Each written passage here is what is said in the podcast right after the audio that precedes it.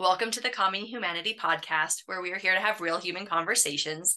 Today, I am joined by Petrina Pert. Is that right? Did I say that right? Peart. Pert. Peart. Mm-hmm. See, I knew I always mess up names. Um, Petrina Peart, and she is a phenomenal chef um, she feeds me once a month at our book club, and it's the best day of the month, quite honestly. Um, and she mm-hmm. has been on, I had it in my brain. Um, is it Top Chef? No. Uh, um, Beat Bobby Flay. Beat Bobby Flay. I was like, I, and she's been on Beat Bobby Flay. I have not got to see it yet because, like, the just the subscription we have is a season behind and it was last season so i'm still waiting on it but i am excited to watch it um and she's just a general uh in my experience a fantastic person um but Petrina, how would you describe yourself? Like, who are you? Um, well, that's a good question. I think first, before anything, I would describe myself as a creative. Um, I feel like that's what drives me um, every day, even on the days where I don't want to do anything. That that's usually my motivation. Is just that that I feel I always feel the need to create. So first thing I would say I'm a creative person. The next thing I would say is I, I am someone who's uh, a forever student in the way that I'm always I love to learn. I like learning. I I just want to absorb everything faster actually. But so that's that's another aspect of me, I think. And otherwise, you know, I'm just someone who just wants to live a happy life. I don't it's not very complex when you break it down to just that, you know. I think that is honestly one of the like a very beautiful sentiment because in my experience what I've learned is when you boil it down and you take all of the complications out, that's what we want. We want to be happy and it doesn't have to be complicated. So, in what right. ways do you feel like you have simplified your life so that you could be happy? Ooh, so um, I would say I I only do the things I want to do. And it sounds simple, but it's not. to even get to a point to where you can do that is a long journey and every day it's still a journey but that's one way. I think a lot of times we put ourselves to be um, responsible for so many things or and people too and so we end up being in place saying yes when we don't want to say yes and being in places we don't want to be in you know and I found that the more I only do the things that I want to do, um, the happier of a person I am. So I'm not somewhere begrudgingly like, you know, just kind of hating where I am or hate what I'm doing, you know, being stuck at a job that doesn't please me or be, being stuck in a relationship that's not, you know, mutual or serving me. So um, I started cutting all, out all of those things and giving myself permission to say no, even to myself sometimes. And so I find that that's definitely helped in in making me a happier person. That and meditation. And meditation. yeah, um, quiet time. And I don't and I don't mean necessarily like, you know, in yeah. the lotus pose and all that. I, I mean meditation can just be you sitting in a room at quiet place, you know. So um, so you've been on this journey that you have learned and grown and discovered that you I loved the I loved that you were blah, blah, blah, I loved that you used the word permission um because I think it I mean in my experience too it's been it the learning came from learning to give myself permission. And sometimes when other people are struggling giving themselves permission i'm like hey i give you permission i I, I give you per- when I invite people places. Sometimes like I can feel their energy of like, oh, I don't really want to go, and I'm like, you have permission to say no.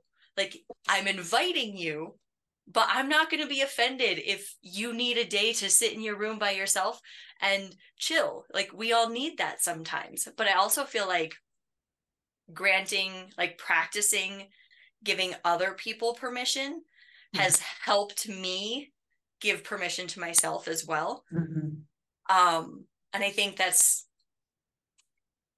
I think a lot of times, like when you talk about things like only doing the things I want to do, it seems, it comes off very selfish.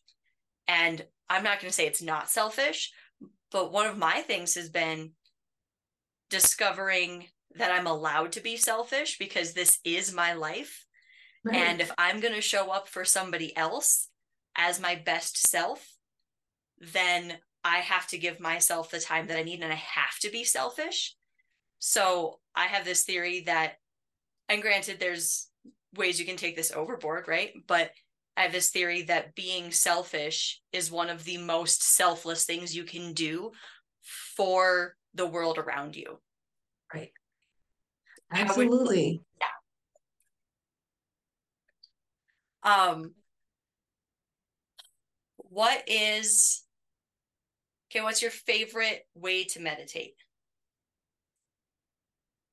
Um, so I have I have a sort of like a little mini altar, right, in my house. It's just where I keep my little, you know, my Buddha um, statue, and I have different um, Hindu, you know, um, deities, I guess you could call them, that that I like to keep on there.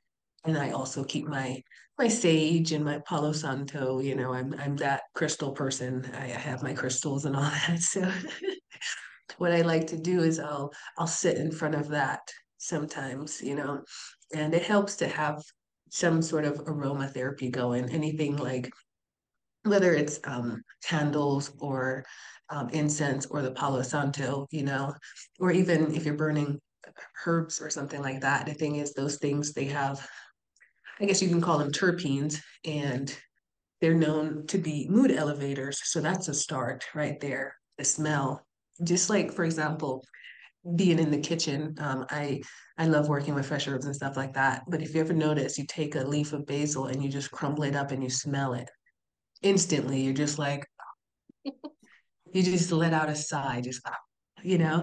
And that's thinking because, about it i let out a sigh so right. yeah.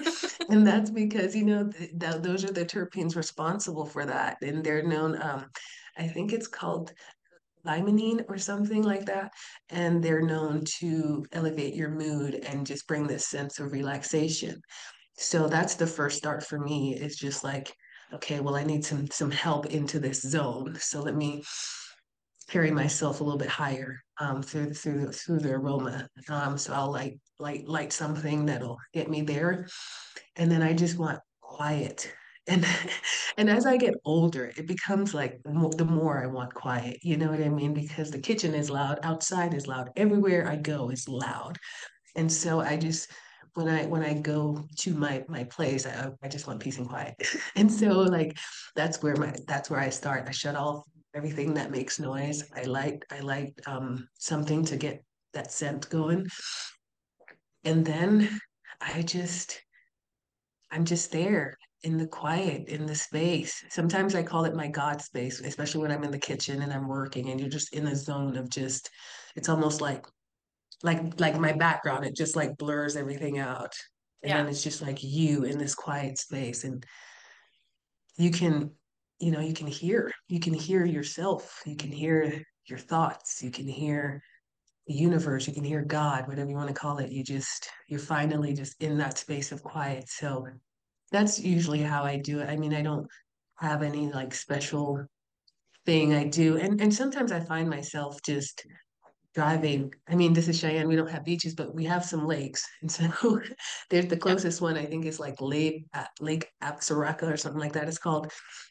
Sometimes I find myself just like driving out to that and just like standing near the water. So it's never like any like fancy way of meditating. Sometimes it's just either being in nature and just letting nature speak and let nature make make the noises, you know, or it's just me creating that quiet space at home and just listening to my heart or whatever comes up from that.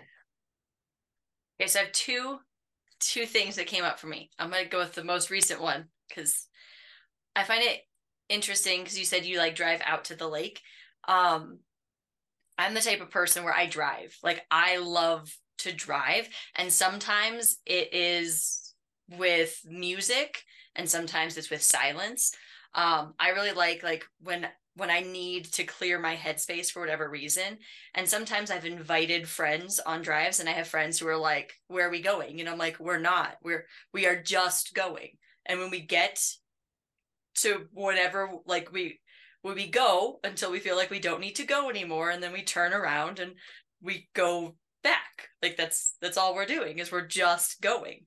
Um and I've had some people who are like, okay, that's weird. If there's not a destination, like what's the point? um, and other people who are willing to jump in and just go. Um, so I feel like driving is honestly one of my forms of meditation, especially when my like when I'm over stimulated because it just it helps me zone out. And one of my things there have been times where I've gone on drives where I just like I'm like YouTube, you are you're deciding the music. Like you're choosing the mood and like then I'll like journal over all of the songs that it played because whatever song came up put me in a different feeling and it's just cool. Um but the second thing going back to the smells I it made me wonder because you are a chef and you do work with herbs on a regular basis and you are very in tune with your sense of smell um if like which came first the chicken or the egg? Like in your meditation practices like did you notice in your life that you liked smells before you realized that they help calm you or did did they calm you and then you realize that you like smells? Because like my meditation is usually very physical because being in my physical body is what brings me zen. Um and i just wonder if that like if that's a connection that you've made. Um yeah that's that's my wonder. Wh- which came first Actually, no, it, it came about through research. So I, I was curious as to, I mean, I it's something I noticed because when I was a line cook, you know, while I was still working in Vegas, you know, um, and I mean, we would do some numbers at, you know, these restaurants, and there are times where you're just going, going, going, going, like nonstop for like two hours. You can't even stop to think because then you lose your momentum. Um, and there are times in the kitchen that's like that, and you're just, or just times where you're prepping and everything's happening, and and you can get overstimulated very easily. And so I would notice a lot of times I would just be like, oh, I just need a minute. um, and so in that, what I would do, I, I was I would go in the walk-in, I would go to all the fresh herbs, and I would just grab the rosemary or the basil and just go and just like smell it, like and just like okay, and do like like three or four times before I was able to like go back in the kitchen and be like, okay, I can do this, you know. So I would do that quite a bit, and I was, and I was like, I started getting curious about it. Um, and so I looked into it and I was like, why is that? You know, that and kind of around the same time, I was preparing myself for um, to do a um, infused a CB a THC infused five course dinner. Okay So, which this is legal in Vegas, by the way. Just want to put that out there.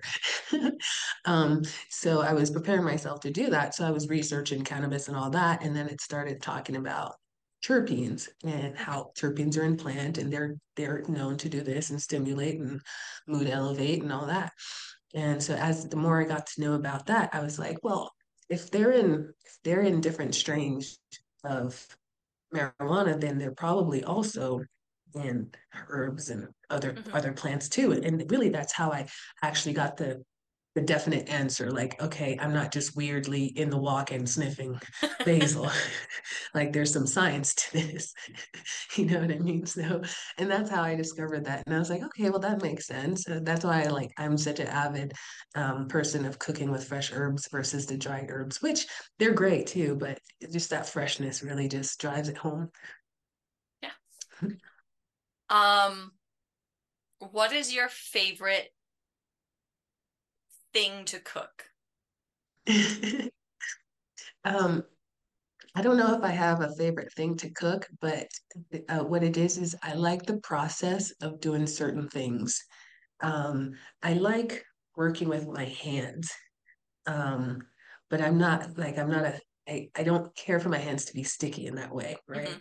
But things that are that feel good on the hand to me are like dough, pasta mm-hmm. dough, bread dough, folding. Like I like that kind of processes. Those are usually my favorite things to do. So if it's like on a Sunday afternoon and I'm making fresh pasta, you know, and I gotta like work it in and pull and crank it out and stuff it, like if it's a ravioli or something like that. I like those long processes where it's like actually I feel like the reason I like it is because it becomes sort of a meditation thing for me because you're so focused on doing that task that again it gets quiet around me. And then i can just be in that space. And that is my favorite place to be is is in the zone or or my god space you know? I like that. That actually so i went to school for architecture and i always got in trouble because i did all of my drawings by hand and not on the computer because it was you know, we're supposed to be moving to the computer, blah, blah, blah. And I told one of my professors one time, because he kept asking, he's like, why do you keep doing this? And I said, there is a zen in drawing a line. Like you have to breathe a certain way to draw a line straight with the right weight and do all of that. Um, and so like that's, I feel like back in that day, I didn't have those same words for it then, but like that was my god space. That was like yes. i would lock myself in a room for 20 hours straight drawing lines. And it just it it does. It just chills you out. Um yeah. but i totally agree with the bread. I made my mom's cinnamon rolls for her birthday last week and i haven't made cinnamon rolls in ages. And working the dough like it always reminds me of my grandma's because i'm like like my grandma was like they were super strong and they didn't lift weights like I do, but they needed bread. Like they made things with their hands and it's just so much and it's also more personal. I feel like when you cook I mean making homemade pasta, homemade mm-hmm. pasta, that is so much more per- personal than pouring a box of pasta in some water and waiting for it to be done and like yeah, there's a level of love and effort that is put into boxed pasta and making stuff and still serving your family, but having that ability and that knowledge of how to do that all from scratch like that is a gift. And i like i know it's a gift of yours because i've gotten to be on the other side of it and it's lovely. Um when did you first of all, do you consider it a gift, your cooking ability? And when did that start to develop in your life? So I, I do think it's a gift. Um, I think I do think it's a gift, but I, I also think it's something that can be taught as well, mm-hmm. you know, to a certain to a certain extent. And I would say the, the the time where I realized that it came easier for me than other people, I think was right around the time I was still at Le Cordon Bleu Culinary School. And, you know, we'd be in class and there's like, let's say there's 15, 15 of us. And each day we all we all start with the same recipe. Mm-hmm. And when I tell you that 15 people cooking the same recipe, you get 15 different results. That's when you start to realize, okay, everyone can do it, but for some people, it's going to be easier. You know mm-hmm. what I mean? And so 15 um, different versions of the same recipe, and they all might look different because everyone's going to express it in their own way.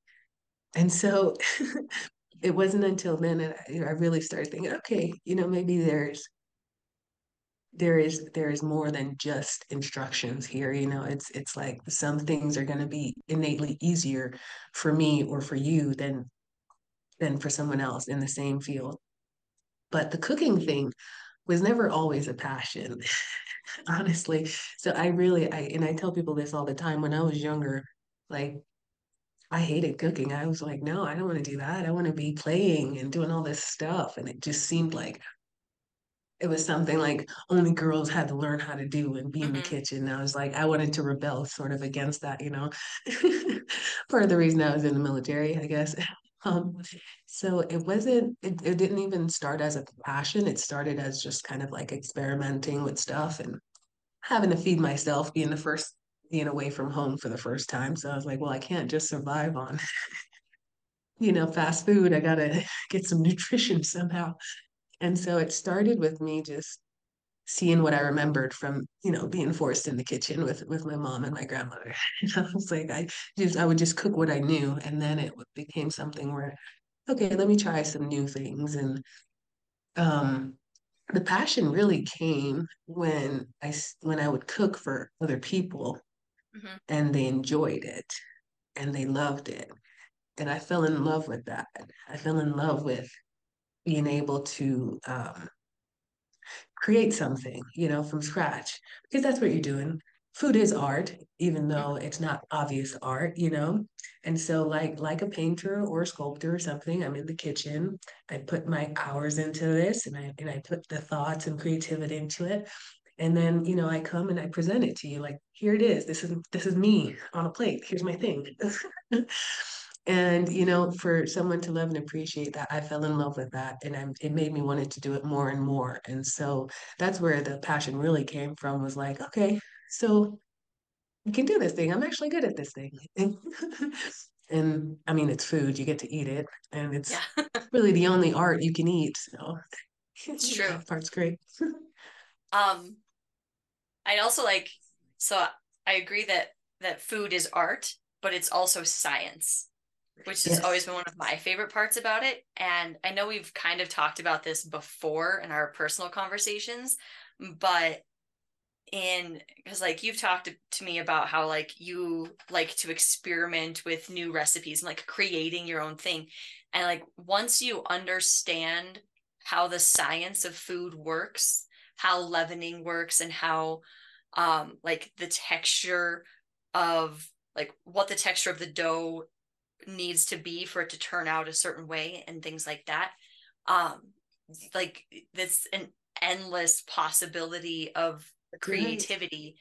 Um and i think that's like that's always been one of my favorite things because i'm the kind of baker like i don't measure things with with measuring spoons yep. or anything like that. I'm like a little bit of this a little bit of that. Yeah that looks like like it's the right consistency um, and I bake things until they smell done, which my mother hates. She's like, Did you set the timer? I'm like, No, it's you don't need the timer. Your nose will tell you when it's done.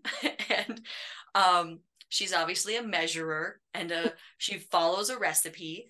Um, and and I think we've talked about this before, but are you are you a measurer or are you a little bit of this, little bit of that, like smell something and smell something else and go, those two things will go well together and throw it in there? I'm definitely a little bit of this, little bit of that, intuitive cook. And I think it's important to have that, you know, because once you, once you, and, and the thing about it is, in order to get there, you've obviously had practice and done it, done it so much times that it just comes like second nature.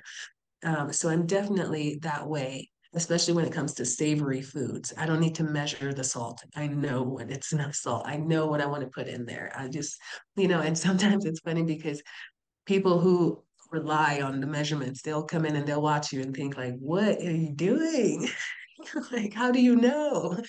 Um, so, but, but, but since um, you know, having to create what they call standardized recipes in a kitchen, which is like, you know, you create a recipe that you can you can give it to someone and they can replicate it and do it the same way every time. I've had to discipline myself in that way to say, okay, some things I will have to measure because I Yeah. want to get it right. You know what I mean? And I don't want to mess it up. And I want to be able to pass this on to someone who isn't an intuitive cook, who can't do that. Because there are people who are great at following the recipe, but if you take it from them and say, go create it, they're like, I don't know what to do, you know, and they'll be lost in the kitchen. And I get that. My sister is a measurer and and she's a baker. And if I go in there and I'm just like, eh, eh, eh, she's just like, eh. I feel like it makes person. people anxious. Yeah, it does. Meanwhile, it's just like, no, trust me, it's good. It's good. yeah. I've I've baked with some of those people before where they're like they measure and then like level the top and yep. then they and then they do it again and I'm just like over here tossing things in and they're like having a panic attack because yeah. like I have to have my moments. Yeah, in retrospect, I'm like, oh, I should have had more compassion for them because they don't think the same way I do. But also, yep.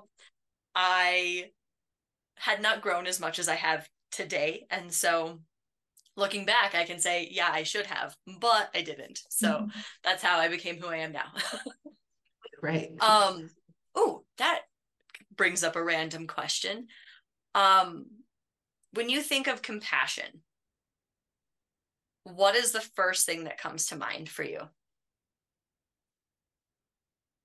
Um, I think it's really just understanding that everyone's going through something or struggling with things that we don't know about, um, you know, and so it's it's always important to me to try to hold space for people, even when they're being the most ridiculous. Which has been the lesson of like the last five years, so to speak. For example, like the loudest, angriest person in the room is usually the one that probably needs the hug the most. You know what I mean? Yep. But most often they don't know how to express that and they don't know that that's what they actually need. They just want to be heard, but they don't yeah. know how to say or identify with saying, I just want to be heard.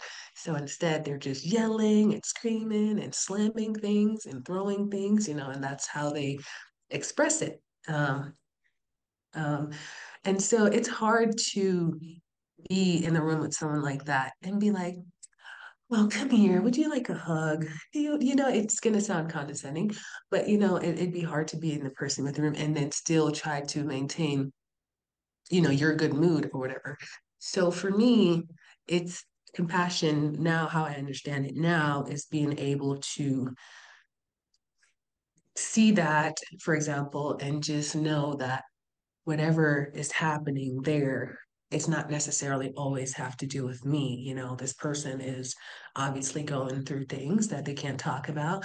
And it doesn't even have to manifest that loudly, too. It could be anywhere, it could be anyone, even the both of us now. I mean, I consider you my friend. I think I know you, but also I don't know the struggles, and everyone has things they don't talk about, you know, right. and and sometimes the thing that we should talk about the most is the thing that we hide away from the world. So for me, um, in the last few years, it's been a very important thing to me to just receive people for who they are and just have enough compassion to say, okay. All right. Um, I'm gonna come back to that. First, I'm gonna ask you if you're willing to share, is there something that you feel like you need to talk about? Um, not really at this moment. I mean, I'm sure, yes, somewhere deep down in there, but not in this moment. yeah.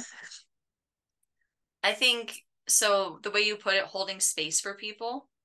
Um what's what's the nicest way to put this? I do not share the same we'll just go with like political ideologies of a lot of people in this town um or in this state. And so even though like i feel like i'm the one who's like the odd man out Um, I love having conversations with people who I disagree with because I think, first of all, that's the not just the best way to learn, but the only way to learn is to have conversations outside of your own belief system. And like you said, holding space for people and just if there's someone who is being really loud and like you're right saying do you need a hug does sound very condescending however if you sit down and have a conversation with somebody and you let them speak and you let them say what they feel like they need to say without arguing and i know i'm a i'm a question everything kind of person and i like having in-depth discussions about things a lot that some people take as arguing um, because I have a different viewpoint. Um, but I think being able to have a civilized conversation with somebody and letting them speak is sometimes the best way to like build that bridge. And if you if you sit and have a conversation with somebody who disagrees with you if you actually take the time to listen to them by the end of it you can say like hey do you want a hug? And they're going to be much more um, um i can't say that word right now likely hmm. to receptive um, yeah yeah they're going to be much more receptive to that and just in general hugs are magical right. um like there's studies that say you, we need a certain amount of hugs just to get by to survive whether it's with another human or with your pets or whatever like hugs are necessary because mm-hmm. human touch and just touch in general is necessary for survival. And i think that holding space for people and it's it is it is very difficult to hold space for people who you 100% disagree with. Like I've been in conversations where people are saying things that I'm just like completely against and it's it's difficult internally because I'm just like but like in that that journey that discovery of compassion like you said you've you've learned like almost a different definition of it as you've gotten older. Um i've learned that sometimes in order to be compassionate to other people you have to let those feelings of like i wholeheartedly disagree with you not let them go but don't let them rule the moment and don't get me wrong there have also been times where I don't keep those things under control and people say things and I'm like, no. And then that's when it turns into an argument and I get a little little heated, but there yeah. I just think I don't know, but then that also brings up the question of like where is the line of being compassionate towards others versus being compassionate towards yourself. Right. Hmm. See, like when I think about it, like, so, um, well, first, to hold compassion, I think a lot of times you have to kill your ego because that plays a mm-hmm. big part in not being able to understand someone else's perspective. It, you know, and that's something I, I, I, I'd like to think I have done is like, or, or continue to do, like, kill my ego. Like, I don't care if I'm right or wrong. The, the thing I care about is that five hours from now or when I go lay down to bed or something, and I replay the day like we all do, I'm assuming, I'm not disappointed in myself. You know what I mean? Like I'm not disappointed in how I acted, or I'm not like, I haven't let someone taken me out of the, the space I like to operate in. So that also helps too, is like knowing that am I going to be proud of this reaction later on? Or am I going to be disappointed and wish it didn't happen? And if I'm going to be disappointed, then that means it's going to replay in my head all the time. And I'm just going to be like, God, I wish I wouldn't have said that or done that, or I should have just said, you know what, you're right. So for me, um, and that comes with letting go of your ego in that way, killing your ego in that moment or just whenever necessary, is to say, you know, but the, the thing is going back to when you were saying like when you get really sometimes passion comes off as anger Mm-hmm. Do you know what I mean? And I noticed that when I was younger, especially if I was going back and forth with someone I didn't agree with, and I was like, and I'm trying to bring up all these points, and I'm blah, blah, blah, and i'm yeah, but this, but this, but this, and I'm not necessarily angry in the moment, but I'm passionate about what I'm speaking about, so it comes out very aggressive at times, you know. So that's something I've had to realize about myself. Like, what were you gonna say? Well, I was just thinking. So the the moment that I was thinking of when I said, you know, sometimes it does turn to an argument. I was having a conversation with a coworker that turned into an argument and it was over the library policy at the schools and the banning books, which I'm very passionate about. Yeah. But I think mine was anger. I think oh, like okay. it, was, it wasn't just because talking to someone who's just blatantly like no people shouldn't like kids should not have access to information i am like it makes me angry because in my experience of having information kept from me as a child led me into adverse experiences right. and i can't say that if i had the knowledge those things wouldn't have happened but what i know is that the knowledge was kept from me and so bad things happened because I didn't know better. So like I'm all for open communication. I like I mean the other one of the things you said you were talking about like you don't like people being able to take you out of like the energy you want to be in. Quick question. Yeah. When like when in your life do you feel like you solidly were like this is the energy i want to be in and i and you realized that like almost that it's your responsibility to keep you in that energy but that you like you can remove yourself from things that take you out of it when when in your life did you figure that out um so it was actually just not that it was a few years back. I was working with someone I would call my mentor, especially at the time. And I remember when I met her, like, I was just like, oh my God, this woman is me. Like, I saw myself in her, you know what I mean? Mm-hmm. But not all, not all of it was good too. Some of it was the bad qualities too, but I saw myself in this woman.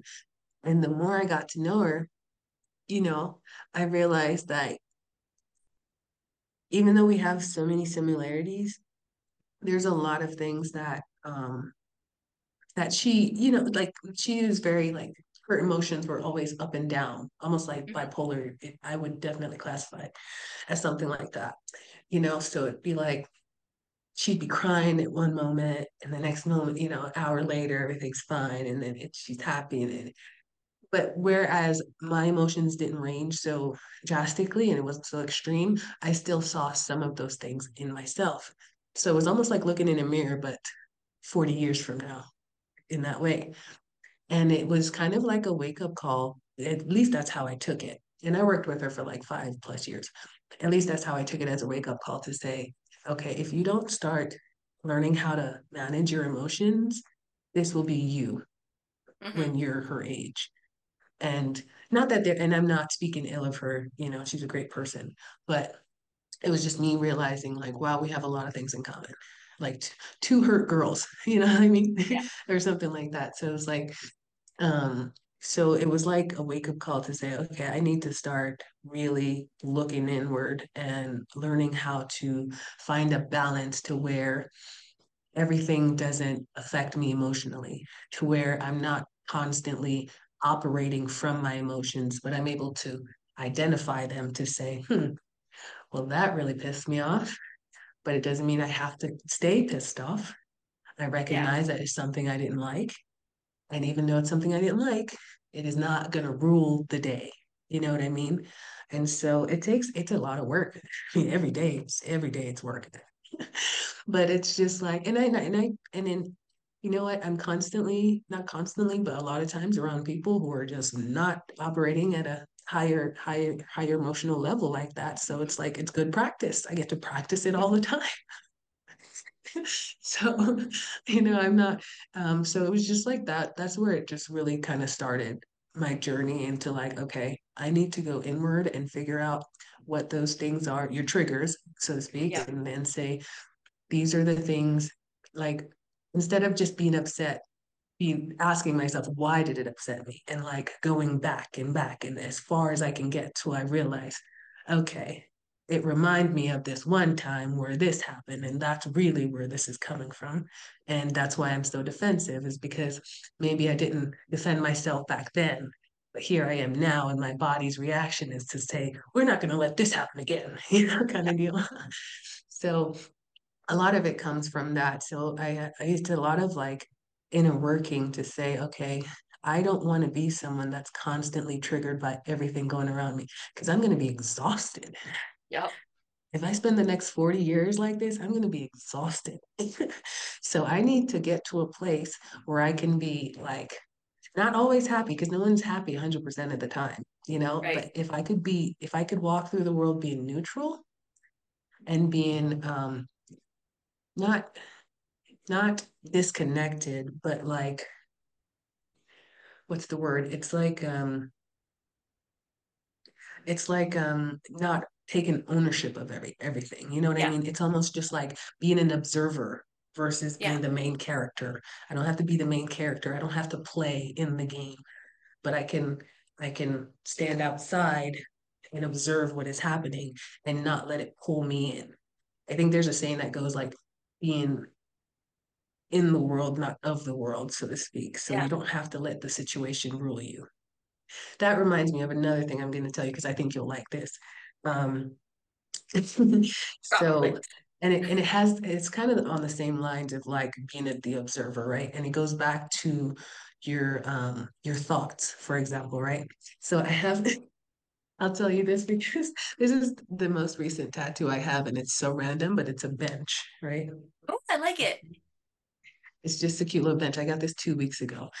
And no one will probably be able to guess why there's a little random bench on my wrist, but it kind of talks to the moment right now. Um, so, in going back to talking about being the observer and not like the main player in your emotions, um, I don't know where I read this book.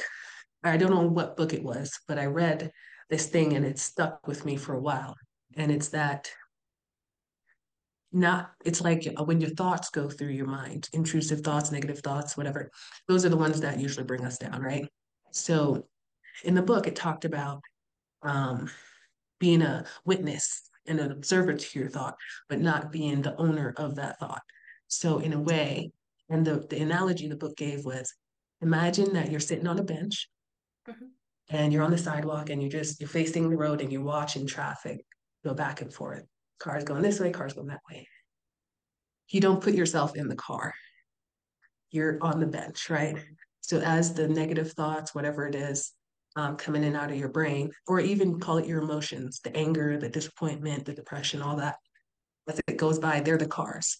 So you're not in the car, you're not driving. You don't have to take ownership of it. Here goes the anger, here goes that. You're not that. You're you're on the bench. So it's almost like you're you're disconnected from it. You're connected, but you're not Yeah. you know what I'm saying? So, and that's how you kind of have to deal with your emotions and your thoughts, I think, is to just go back to the bench. just because you had this crazy emotion come in and someone tried to piss you off doesn't mean you have to you have to catch it. You don't have to put yourself in that car, you don't have to drive it. You can go back to the bench and say, okay, I realize this is happening, but I'm not going to take ownership of this and I'm not going to allow it to just drive me back and forth and ruin my day, my life, my whatever. So it's kind of the same thing how I just try to start to realize what things I would like to change about myself and what how I would like to disconnect from my emotions so that I'm constantly at a neutral plane and I'm vibrating higher, if you want to say it like that. I think it's interesting, like you say, neutral. And I mean, I've been through a lot of therapy because I've been through a lot of shit. Um, and I remember having a conversation with my therapist where, like, we talked about how, like, neutral is like zero, and then you've got negative feelings, you've got positive feelings, and the goal is to get like this range as evened out as possible. So, like, you go so like your waves of emotion are it's it's like a regular frequency right? Like you're just you're just riding the wave and it's totally instead of having the spikes of like hey we're super manic hey we are super depressed like um because the f- further and it doesn't necessarily matter how far down the the negative and how far up the positive is but it matters that they are equal to neutral so that mm-hmm. your your lows and highs are equal so that that range feels like it's balanced. So like you flow through it. So even when it's even when you're sad you know that you're not like dying. It's when it's it's when that sad goes below that that like normal wave and you get out of that frequency and out of your normal like your average flow. And i i really like that because it doesn't mean that you have to be like emotionless. It doesn't mean that you have to have no emotion. It right. just means that like your emotions are of the same magnitude. And you're not being controlled one way or another but you do find that like like i know i keep saying frequency but even just like think of ocean waves like they mm-hmm. they move at a specific rate and they like it all works together and you don't you don't have to be good you don't have to be bad but you find finding wherever your like I'm gonna say frequency again. Finding where your frequency is. Um, but I like that a lot because I I don't know, I feel like depending on who you are, um, and their like whose perception of me, some people think that I'm like overly emotional and some people think I'm a robot. Um, when in actuality I'm like somewhere in between that. Um, it's like people think I'm always happy, and I'm like, I'm just neutral. You know what I mean? Yeah. it's yeah, easier exactly. to be happy like, when you're neutral. Yeah, and it's I don't know. I think that's that, that's a really good goal of where to be.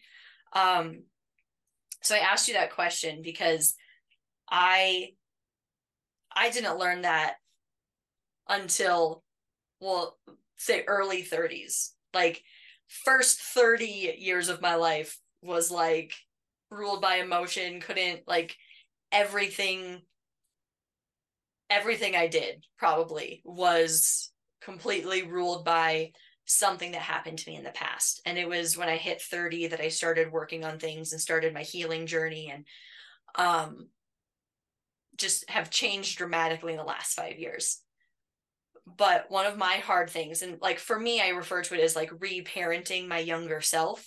Mm-hmm. but then i also am parenting my actual children.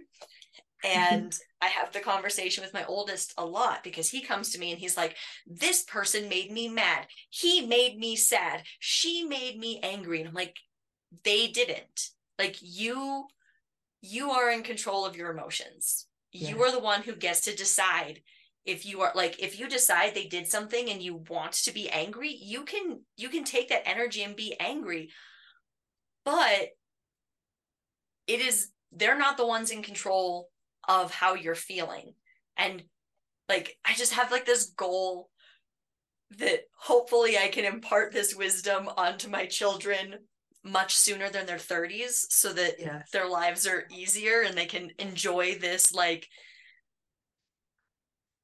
this zen of like knowing that the world is not their responsibility sooner. And yeah. i don't know i think part of that is like hopefully not traumatizing them too much. You know you know there's that saying like you just you want to give your kids just enough trauma that they're funny but not so much that they spend too much time in therapy. Um right i know i'm not trying to traumatize my kids um but also i'm human so yeah uh i have flaws as much as anybody else um right. Okay, so we're gonna move into our game real quick. So you have a question. Well, you get to answer the question first at the very least. What character trait do you most admire in a person? Empathy. Okay. And honesty is a close second. But I think if you have empathy, you can the others honesty and all the other integrity, all those will come easier. Um, I've I've just I've I've met and dealt with people who lack empathy, and it's a very scary thing to look at to see someone who would completely disregard someone else's uh, life, even or their well-being, and just like just straight face don't care at all. Like it's not even a factor to them. And so and again, yeah, a lot of these lessons have been like crashing into me in the last five years. So it's like the last five years, I would say it's been a crash course into life lessons. But that's one thing. Um, and I saw that in someone I was dating, and it and it wasn't, you know, it's not something you see at first, of course, but you know, through experiences, you just realize like, wow, like you literally have no empathy. Like you would like destroy anyone if it meant like getting a dollar or just yeah. make you feel like you won somehow. So for me anyone with empathy is is a is a good start. I i love that. Um mine i always go to honesty but specifically honesty with tact. Yeah um i i value myself being like a 100% honest person. Um i think it's so i i differentiate between being nice and being kind. And i i think kindness is like actually caring about the people around you. So having that empathy for other people and niceness is how you present yourself. And i think sometimes with honesty people if you're honest, you're not always perceived as nice, but I think that honesty is the kinder way to do things. Um, because and I've had some friendships have, which have been some of my favorite friendships in their time where we had the rule that we would be 100% honest with each other no matter how much it hurt because sometimes and I think and I've learned a lot through pain um both physical emotional all of that. Like i think side note there is there's a song by andy grammer that i love called wish you pain. Um and it you should listen to it. Everyone should listen to it. It's great. Send me send um, it to me. I will i will. Um but if you can be honest with that backsplash of empathy like honestly say, hey, you are driving your life into the ground and you need to take a step back and you need to relook at things because you are better. And this is like literally a conversation that I had with somebody. You are better than what you are giving to yourself right now. And if you keep doing what you're doing, you are not going to be the fantastic person that you are because you're going to drive yourself into the ground and you're not going to survive. And you are better than what you're giving yourself. And it was just like i was like holy like thank you for calling me out on my bullshit. Because not everyone like there are i would rather have a friend who's just like you're being a shithead and you need to stop being a shithead than someone who's just like, yeah, no, you're totally fine. Like if I'm offending people, tell yeah. me I'm offending people because first of all, I have ADHD and I sometimes don't know that right. what I'm saying is not appropriate for people. Um sometimes I'm just like, this is what I think. And people are like, oh gosh, Chandra, that's, but if someone calls me out on it, then I can say, oh, I like, I'm sorry, I didn't mean to offend you. I wasn't trying to like say something specifically about you. Like, there's all sorts of things, but those things can't be brought to light without someone who's willing to be honest. And I right. think if more people were honest, the world would be a better place because I feel like we because I, I 100% i believe in lies of omission. Like if you intentionally don't tell somebody something because you don't want them to react a certain way you are lying to them. I 100% right. believe that. Because because it's intentional. If you don't tell somebody something because you forgot about it like that's not a like lie of omission. But if you're like i i can't tell my significant other that I spoke to a specific person because it's going to upset them, that's a lie of omission. I think it's better. And like, I, my boyfriend will attest to this. There are times where I'm just like, hey, I did this thing. I know that you're not going to feel great about it because I know you enough and like we don't see eye to eye on every single thing on the planet because we're two humans being in relationship together and that's just how that goes but i i believe in having that hard conversation and saying like this is a part of me i know you don't like but i'm also not going to hide this part of me from you because then mm-hmm. i'm not being honest in this relationship. And like every day in a relationship you move forward being like are we still agreeing to be together because of all of the variables that we both include and whatever? That sort of went on a tangent. But i think that like relationships with everybody, whether it is significant other, friend, coworker, boss, like having those honest conversations is how you give to yourself that ability to live the life that you actually want to do the mm-hmm. things that only make you happy that mm-hmm. the things that doing only the things you want to do but in order to do that you have to be honest and to siphon through all of the possibilities. And the only way for you to do that is for other people around you to also be honest because the most the more right. dishonesty you have in those interactions the harder it is to like filter through all of the data. Anyway that was a long yeah no i agree. That was very good. Okay question two what is more important, being loved or loving someone? Um, I don't think uh, I don't think I would separate those two. I don't. um, okay, explain. I just I don't I wouldn't want to have to choose between being loved or loving someone. I think um I don't I mean being I don't know. I don't. Give me a second. Let me gather my thoughts. You okay. answer. okay. I gotta um, think. For me, it is more important to love someone than be loved. Um, and I say that because I have learned to love myself. So I am not in need of love from other people. Um, I enjoy it for sure, but it's not something that I require because I have already filled that cup of my own. Um, and because I've filled that cup of my own, I have love to give other people.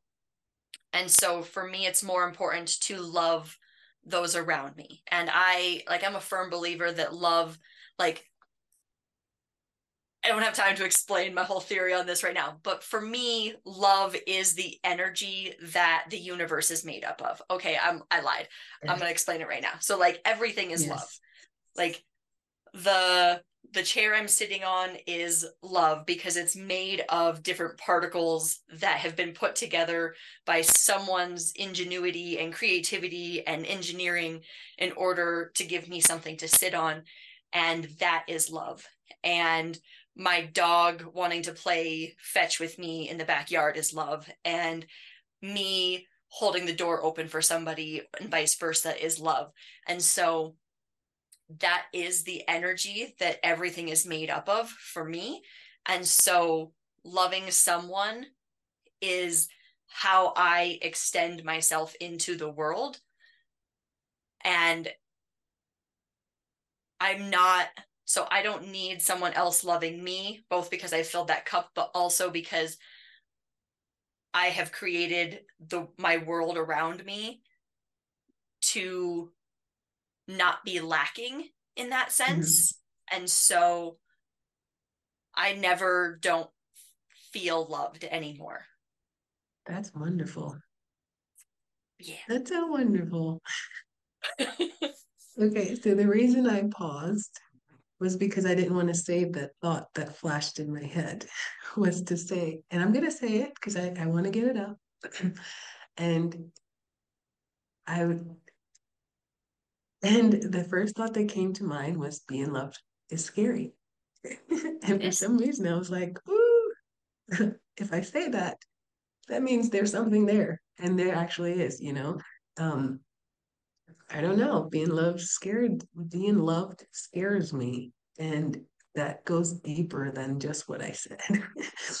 and um, I'm sure there's some stuff there I'm gonna have to explore on that. Um, but um, and being love and, and loving loving scares me too. So um I don't know. I got some I mean, I'm not gonna lie, I agree with you. Learning I to think, accept. Especially if you're talking like relational, I would agree that for me also, it is scarier to be loved than to love.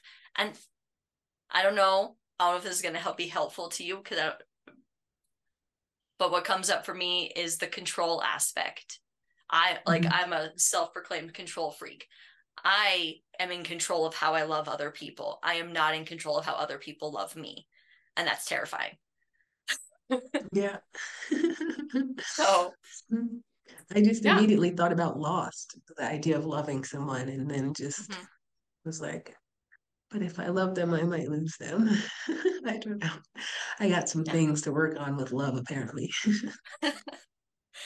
that's fair.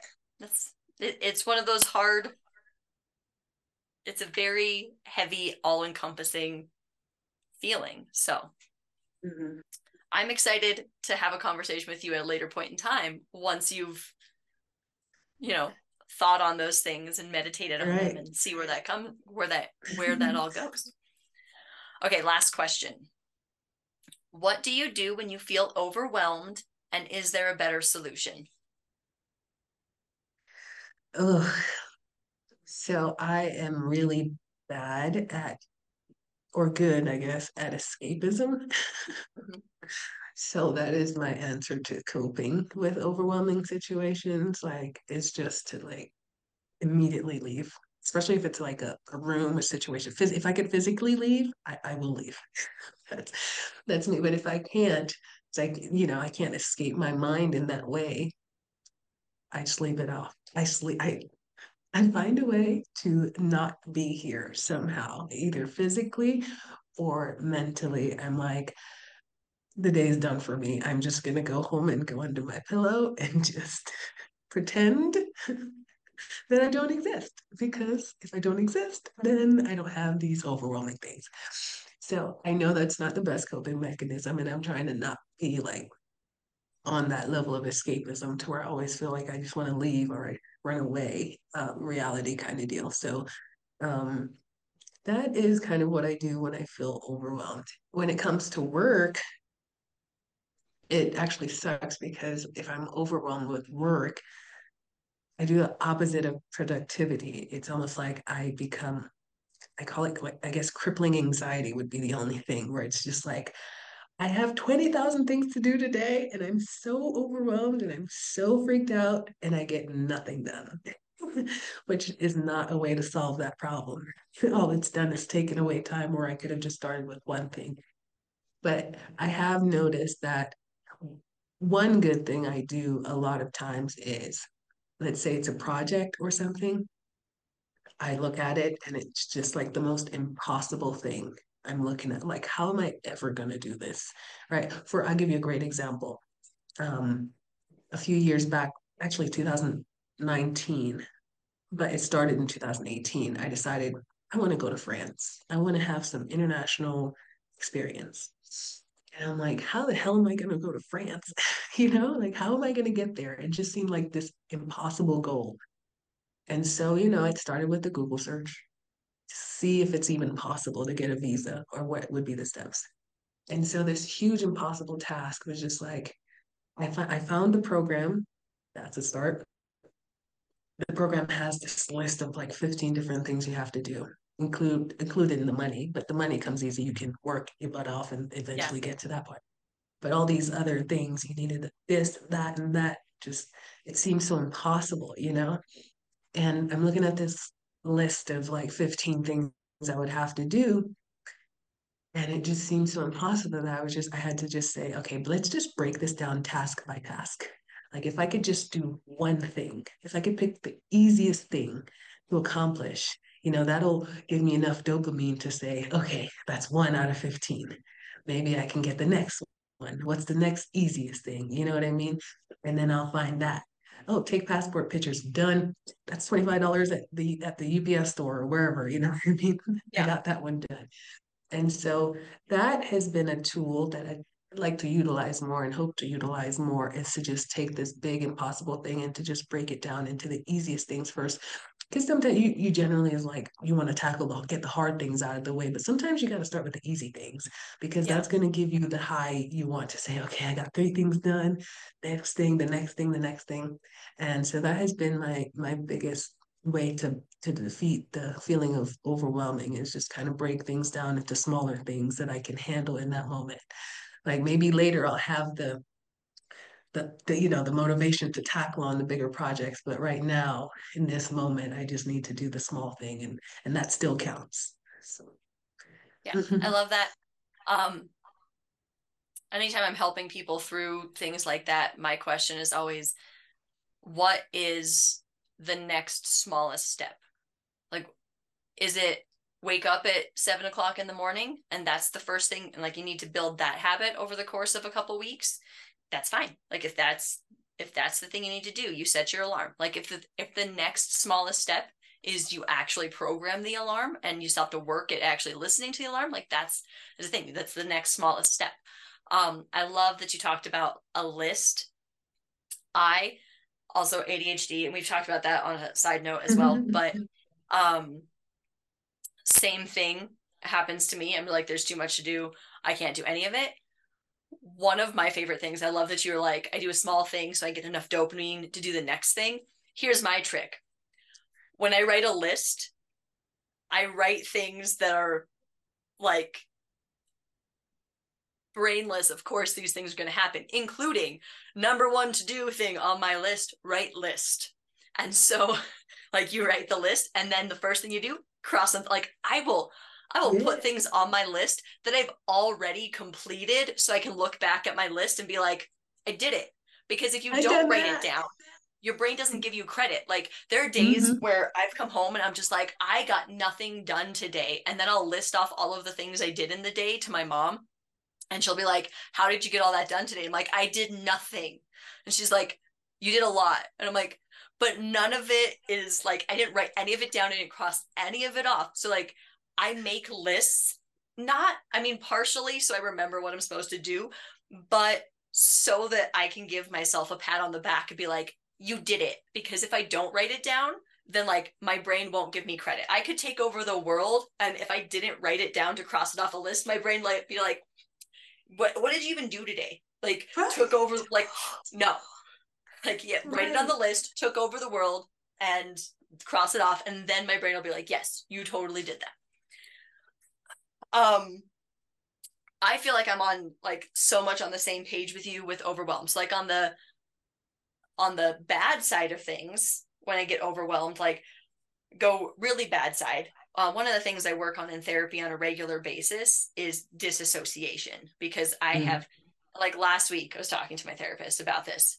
about this whole idea that like if disassociation has helped me survive situations, it's not necessarily a bad thing. However, like I would like to get to the point where I'm actually in charge of my brain and my brain isn't like, this is scary, we're going away. yes, exactly. um, because like I and there are times where disassociation isn't a bad thing. Um, but I mean, I've not in my life, I'm not super great at like leaving the room physically, but I'm yeah. really great at like being in a room full of people and just like hanging out inside my head. Mm-hmm. Like I don't I don't know what's happening around me, but like I've got a cinema inside this brain that like people would pay Top billions tier. for. um yeah. so and then like the bad bad side like my overwhelm a lot of times like on a almost a daily basis comes from being overstimulated because I'm a single mm-hmm. mom with two little boys who talk a lot and they want hugs a lot. And I am like I believe in hugs but I am not a touchy feely person. And my youngest wants like 15 hugs before bed. And I'm like like number eight. And i'm just like please stop touching me. Please stop. So like there's this all the, and like sometimes i snap and i feel bad um because i'm just like i i am overstimulated and i need you guys like i need you to stop talking. I need you to stop running around. I need you to stop touching me. Like there's so many things i need. Um so sometimes i snap at them. On the good side like when i can realize like that overwhelm is coming on i've gotten so much better at being able to speak to my own needs and saying boys mommy is overstimulated. Mm-hmm. like there's too much noise. There is there's just so much going on. I need some space. So whether that's going to my room by myself or like turning electronics off or whatever it is.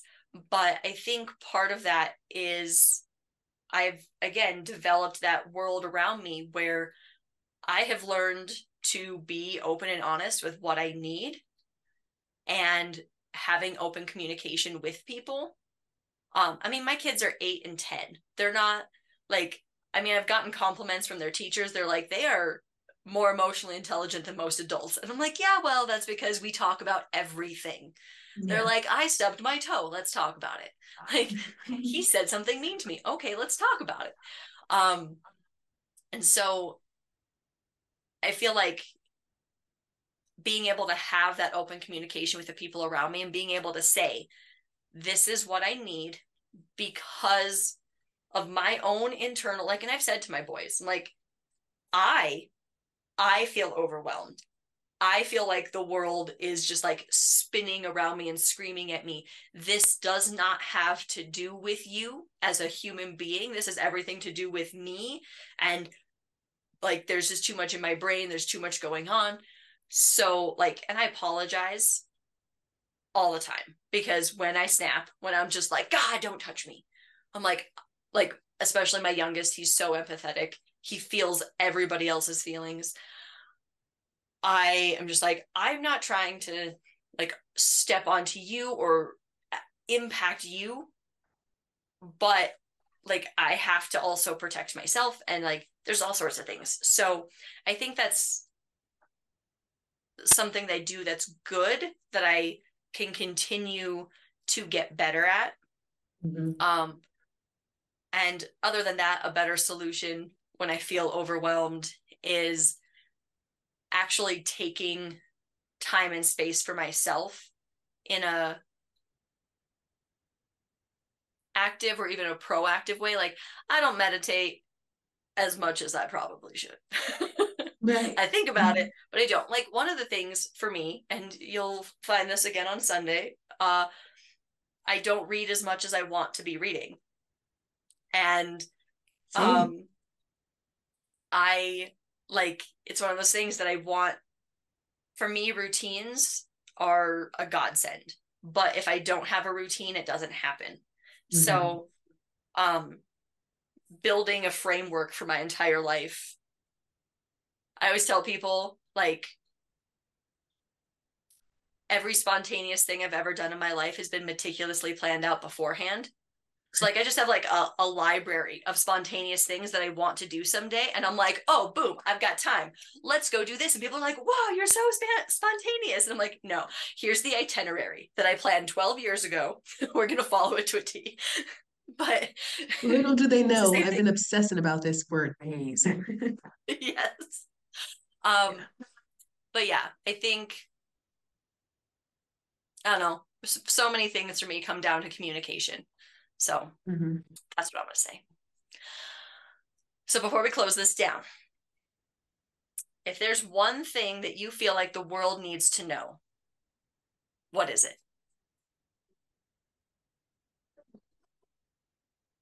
Um, that, you know, every day you have to get up and every day.